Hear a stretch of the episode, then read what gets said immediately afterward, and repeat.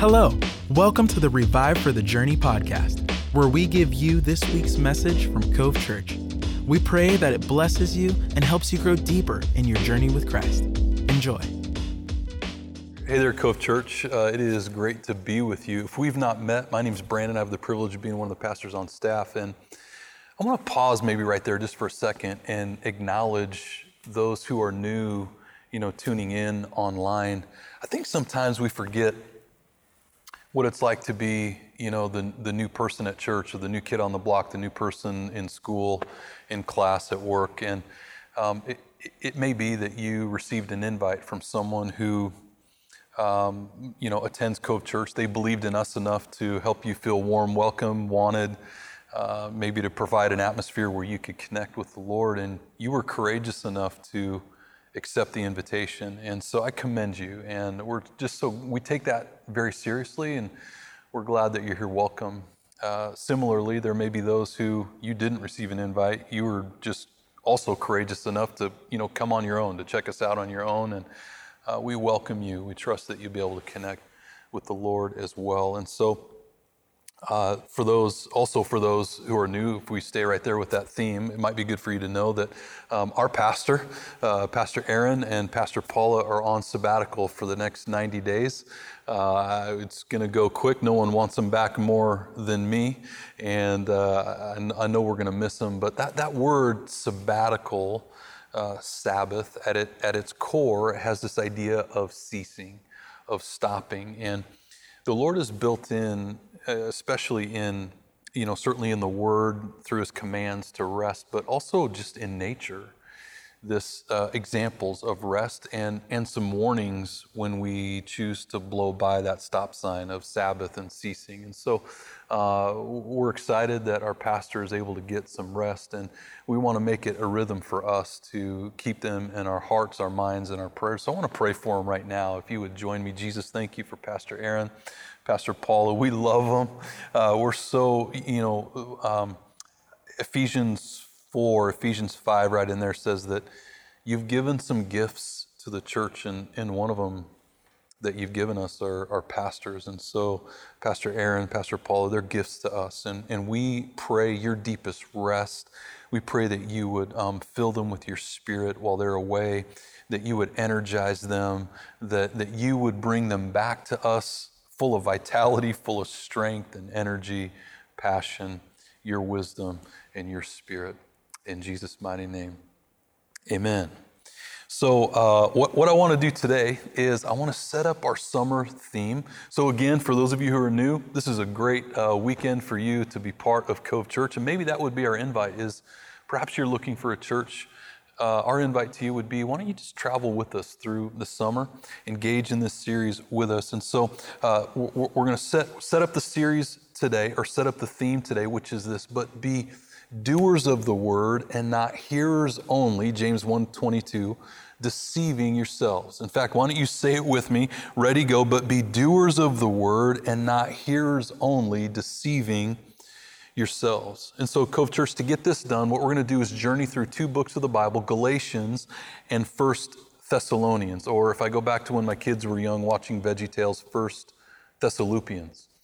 Uh, these are uh, two of the Apostle Paul's earliest books, uh, earliest writings. In fact, many theologians believe kind of one and two in order Galatians first and then First Thessalonians. So, um, written early on in his ministry. And, and I'll unpack those as we move forward. But our heart is that you would fall in love, certainly with the Bible, but specifically this summer with these two books of the Bible. Uh, many of you in, really enjoy this idea of kind of expository preaching. And uh, I, I, enjoy it as well. I don't, I don't know that I'm the best expository preacher, but I do enjoy this type of learning. It's not the only way to study the Bible. Contrary to some popular belief out there, we have to study the Bible as it comes to us. But certainly, Paul's letters set up well for some expository preaching. So we're going to march through them. And sometimes it's just helpful to have the background and, and the purpose and the application for Christian living. And, and as we have that and as we study the Word, we fall in love with it, I believe, more and more and more. But today, let's just set things up before we get to Galatians, before we get to First Thessalonians. Uh, let's take a look at the book of James. We're going to be in James chapter 1, verses 19 to 27. And uh, a little bit of background. So there's some question as to which James in history wrote the book of James, but most theologians attribute it to the brother of Jesus, which I've said multiple times. Jesus' brother James is one of the greatest proofs of the resurrection out there, right? So he didn't believe in his brother didn't follow him during his earthly ministry, but something changed. A little thing called the resurrection of his older brother uh, changed his heart and his mind, and he eventually called him his Lord and Savior. And I've often, you know, asked the question, what would it take for you to convince your sibling that you were the Messiah? Jesus did just that. And so uh, James writes this letter. We, we, we don't really know, it, it actually has baffled theologians. Uh, th- this letter for centuries. It's, a, it's what's known as a as a Catholic epistle, not Catholic as in, in terms of Catholicism, but Catholic in terms of general, so a general letter, meaning, among other things, that we don't really know who the addressees are. We don't really know necessarily, specifically, who James is writing to. Uh, the opening says, uh, you know, to the 12 tribes scattered abroad. And this would seem to be Jewish, but really it has some spiritual meaning that could include Gentiles that are being kind of grafted into the family of God through, through Jesus. Regardless, it's a large swath of people. In other words, it's not a specific church like the church at Ephesus or the church at Colossae or the church at Thessalonica. It's, it's a kind of a, a large group of people spread over an indeterminate amount of territory. Again, it's confused theologians for some 2,000 years. It still kind of confounds biblical thinkers today, from its author to the addressees to the content. In fact, there really is not a, you know, a logical rhythm or a systematic theme to the book of James. It's, it's almost written like this collection of wisdom literature, kind of these varying, differing, you know, beautiful thoughts of wisdom kind of stitched together into what we know today as the book of James, much like the book of Proverbs in the Old Testament. In fact, James is referred to as the Proverbs of the New Testament. Further, Cove Church, it, it doesn't really uh, contain the gospel. Pastor Brandon, what do you mean? It's, it, of course it does, it's in the Bible. Well, yes, it's in the Bible, so it, it, it's contained within what we would say this, the story of the gospel. What I mean by that is this there's nothing explicit in the book of James, interestingly enough, uh, about Jesus Christ crucified, buried, and resurrected. It, it, we could say it this way the gospel is not explicit in the book of James, it's implicit. It's implied all throughout the book of James, but this is one of the things, for instance, that really bothered uh, Martin Luther, our, our old German you know, theologian. He, he actually would have been just great without the book of James in the Bible. He had some really harsh things to say about it. He loved Paul, but he didn't really care for James. And one of the things, he, he for a couple of reasons. Number one, he felt like some of the doctrinal positions that, that James at least outwardly, what he read in the book of James, James's letter, kind of warred against his beloved Apostle Paul, but maybe more than that, he didn't like that James wasn't explicit with the gospel. In fact, he said this. Take a look on your screen. It says, in a word, this is, this is Martin Luther speaking about the Bible in general and specifically about the book of James. He says, in a word, St. John's gospel and his first epistle, St. Paul's epistles, especially Romans, Galatians, and Ephesians, and St. Peter's first epistle are the books that show you Christ and teach you all that is necessary and salvatory for you to know. Even if you were to never to see or hear any other book or doctrine. St. James's epistle, on the other hand, Luther says, St. James's epistle is really an epistle of straw compared to the others, for it has nothing of the nature of the gospel about it. Th- those are some harsh words from, from Luther. Some of you may agree with Luther. Those of you who've studied your Bible, I would disagree.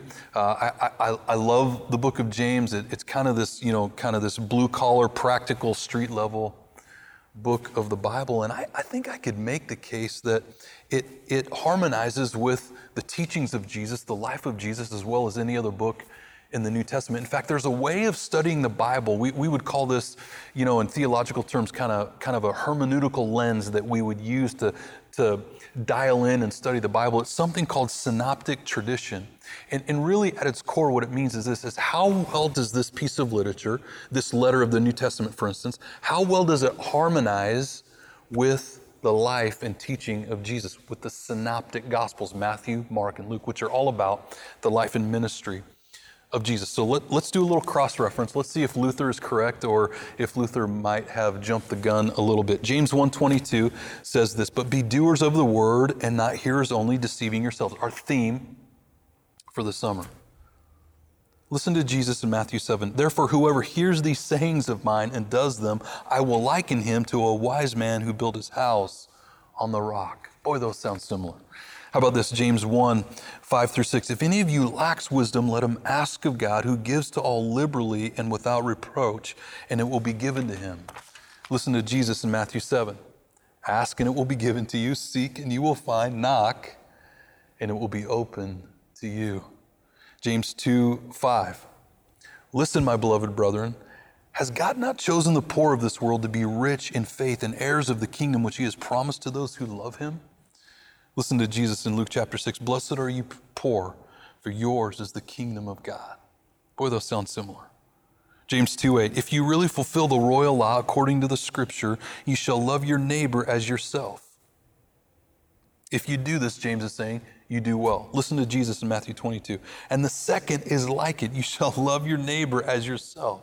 On these two commands hang all the law and the prophets, to which we would say, you know, Take that, Luther. Put, you know, put that in your theological pipe and smoke it.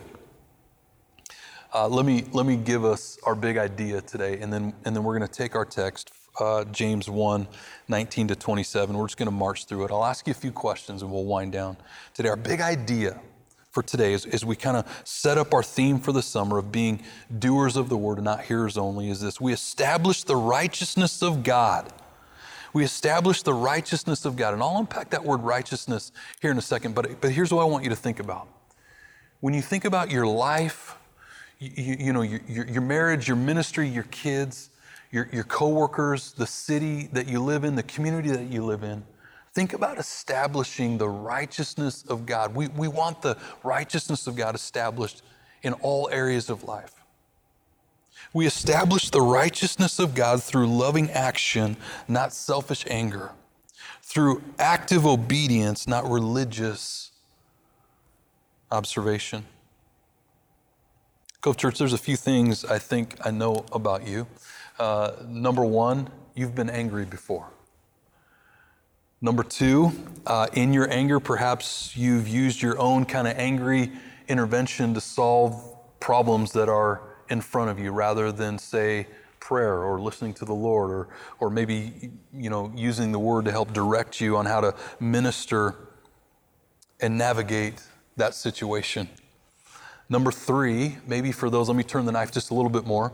Uh, for those who are a little higher mileage units in uh, the congregation today, and higher mileage, maybe not in age, but in walking with Jesus, maybe more seasoned Christians. So if you would label, label yourself that way, let me, I'm gonna, I feel like I can say this to you because I would probably put myself in that category. And, and it's this uh, your intake has, has probably exceeded your outflow when it comes to the gospel. Here's what I mean by that. In, in, proportion to the amount of Bible study and sermons and small groups and all of that, that that you and I have consumed, how much of it have we actually lived out? And what's interesting is James addresses all this in this first chapter in our text today. So I want to take a look at it together. Verse 19, he says this Know this, my beloved brothers, a little Greek word that means brothers and sisters my beloved brothers, let every person be quick to hear, slow to speak, and slow to anger. Friends, how many times has that been the exact opposite? Where we've been quick to speak and quick to anger and slow to listen to others. He goes on, he says, For the anger of man does not produce the righteousness, there it is, there's that word righteousness, the righteousness of God. In the original language, that word righteousness means this it's what is right, it's justice. It's the act of doing what is in agreement with God's standards. How about this? It means the state of being in proper relationship with God. And isn't that what we want, Cove Church? When we look at the world around us, we want to see a world in proper relationship with God. And there's different ways to bring that about. And James says one of the ways not to bring that about is through our own selfish anger. How many times have I attempted to employ my own angry antidote to a problem and insisted on some spiritual justification for my behavior. Well, they needed to hear it. And I, and I kind of, you know, tag my, maybe it's on social media. I make sure I insert a, a Bible verse to kind of back up my assertion. I want us to note a couple of things about anger. Notice that James doesn't say, don't be angry. He says, be slow to anger. If he were to say, don't be angry, that'd be tantamount to just saying, hey, all you humans out there, don't be human we, we are human and we feel that emotion of anger many times. But anger, a couple of things about anger anger is a choice and it's a secondary emotion. Pastor Brandon, what do you mean by that? Well, we know it's a choice because, for instance, you could be, you could be hollering at a, a, a family member, a loved one, someone you love, and you're in an argument, you're at, you're at a raised voice, you're hollering at them, the phone rings, and you pick up in the most angelic, beautiful voice and say hello to the person on the other end of the line. Well, what just happened? You made a, a decision to set aside your angry outburst to be kind to someone on the other end of the line.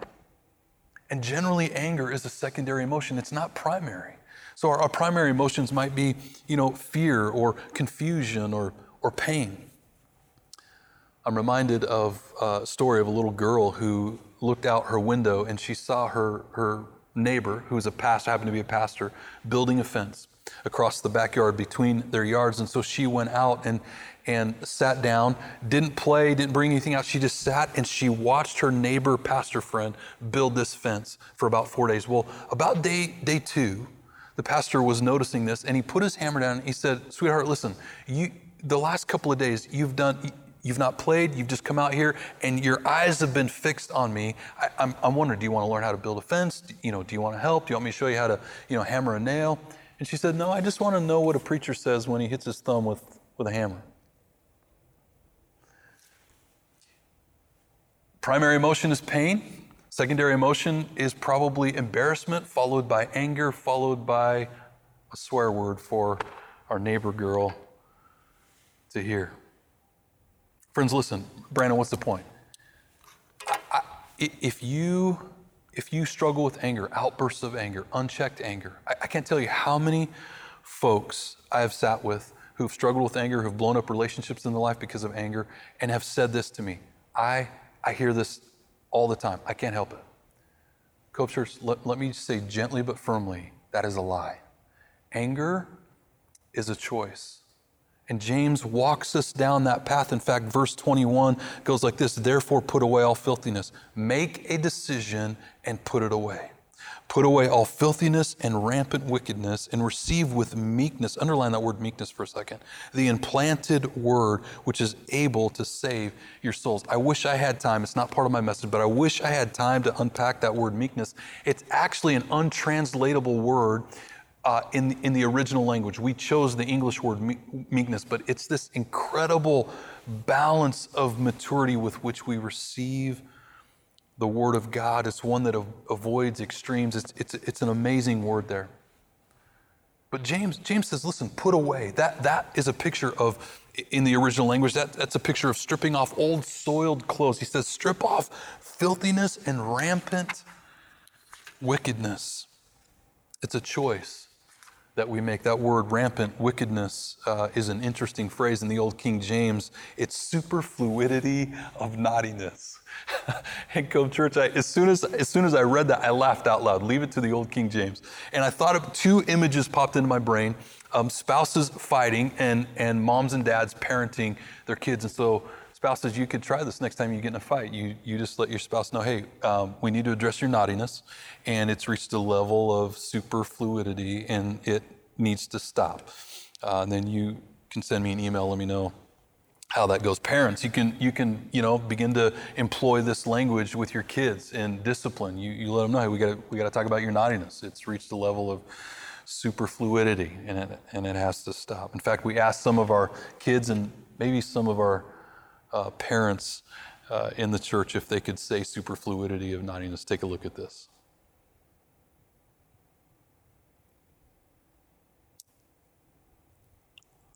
And then James says, Church, he, he takes this turn. I don't know that he gives us an explicit antidote to this idea of, of, of anger and, and, you know, not being really quick to listen, but really quick to talk.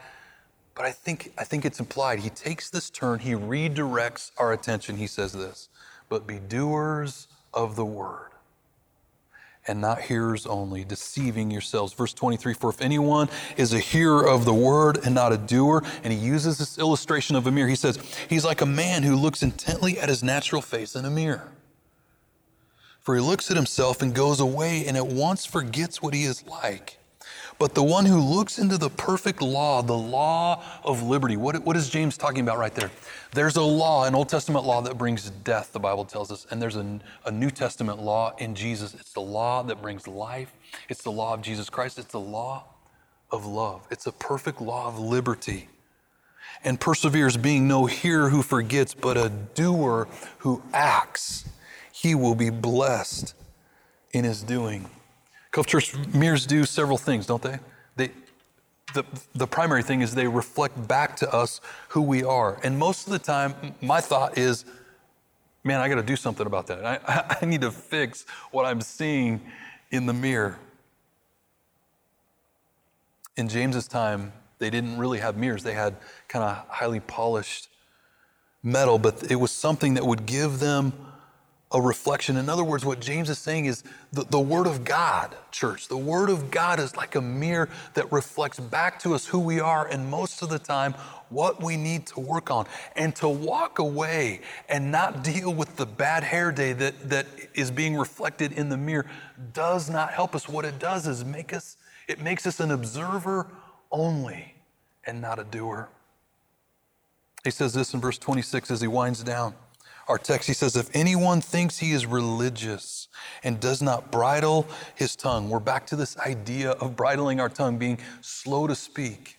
The implication here is, is speech that is fueled by anger. He says, but deceives his heart. This person's religion is worthless. Notice the word religion that he's used a couple of times. That word literally means worship. And this is a strong statement from James. He says, listen, your worship what you offer to God, your fellowship, your prayer, the song that you sing, James would say, it becomes worthless to God if we do not bridle our tongue. He goes on, verse 27, and finally, religion, there's that word again. So, worship that is pure and undefiled before God the Father is this to visit orphans and widows in their affliction and to keep one oneself unstained from the world. Cove Church, James says there's actually something you can do rather than get angry, rather than to, uh, you know, try, attempt to establish the righteousness of God through your own anger to fix the problem. There's something else you can do. There's an antidote. There's a marginalized world that needs your help. There are the defenseless and the voiceless who need your help. And while you do this, be careful as the world attempts to stain your life with its own ugliness. Maybe we could say it this way on your screen there's a messy world that needs your help, and a messed up world that will try to mess up your life. Cove Church, I, um, if I understand James, if I understand this text, let me, let me try to summarize this just a little bit. It, it, it would seem that James is writing to a group of people who are under duress you, you, you, know, they're, they're experiencing testing and trial and, and persecution. And, and haven't we had a belly full of that the last year? Plenty of opportunity to be tested, to be under duress, to be confused, to see injustice and hypocrisy. Haven't, how appropriate is this letter to our lives today? And it would seem that they're actually being pretty vocal about it and uh, about their situation. They're trying to bring about some level of correction and justice and righteousness through their own angered intervention. And you, know because maybe raising my voice or powering up on someone or bullying someone that i mean intimidation is a pretty good motivator in many cases. And james comes along cove church and he says hold on just hold on a second I, I know that you're hurting i know that you're tested i know that you're being persecuted you're under duress i know not a lot of this makes sense but doing it your way is not going to establish God's way in your life and in your world, in your setting, in your city. So slow down. Listen more. Talk less. Be really slow to anger. And there's something that will help. It's called the Word of God. It's actually a mirror to us. It reflects what we need to work on. It gives direction to how, how we should love and serve other people. And, and, and in doing this, somehow, in this way, it becomes a, an antidote, a solution, a salve to our anger and our frustration. In fact, James would say, I think as I understand this, to do otherwise, it works against our religion, against our worship. And just remember that true worship, James would say, is actually doing the word. Cove Church is actually doing the word, doing what it says. And a good place to start might be giving voice to the voiceless, defense to the defenseless, ministry to the marginalized, among other things. I think, Cove Church, Pastor Brandon, what's the point? I think that James highlights at least three beautiful truths for us in this short section of Scripture. Number one, that the Word is a reflection, the Word is direction, and the Word is solution. The Word is a reflection to us and maybe what we need to work on and change. Where the plank is in our own eyes. It's direction on how to love others. And somehow in that process, it's a solution to my anger and frustration. Cove Church, here's my question. What if we all did this the next three months? What if we all did this the next 90 days? Actually lived out the Word of God. Maybe some of you are doing this beautifully. Maybe others like me, you don't do this so well. What if we all did this as a church? What if we all recognized that we established the righteousness of God through loving action, not selfish anger, through active obedience? Religious observation? What if we simply decided to be doers of the word in small ways, in big ways, in planned ways, in unplanned ways? In our homes, at work, with our neighbors, those down the hall, those across the hall. Cove Church, let's commit this summer being doers of the word. Bless you. Thanks for joining us. We hope you enjoyed this week's message. To stay connected with all things Cove Church, visit our website, covechurchpnw.com, or on all social media platforms at Cove Church PNW. We'll see you next time.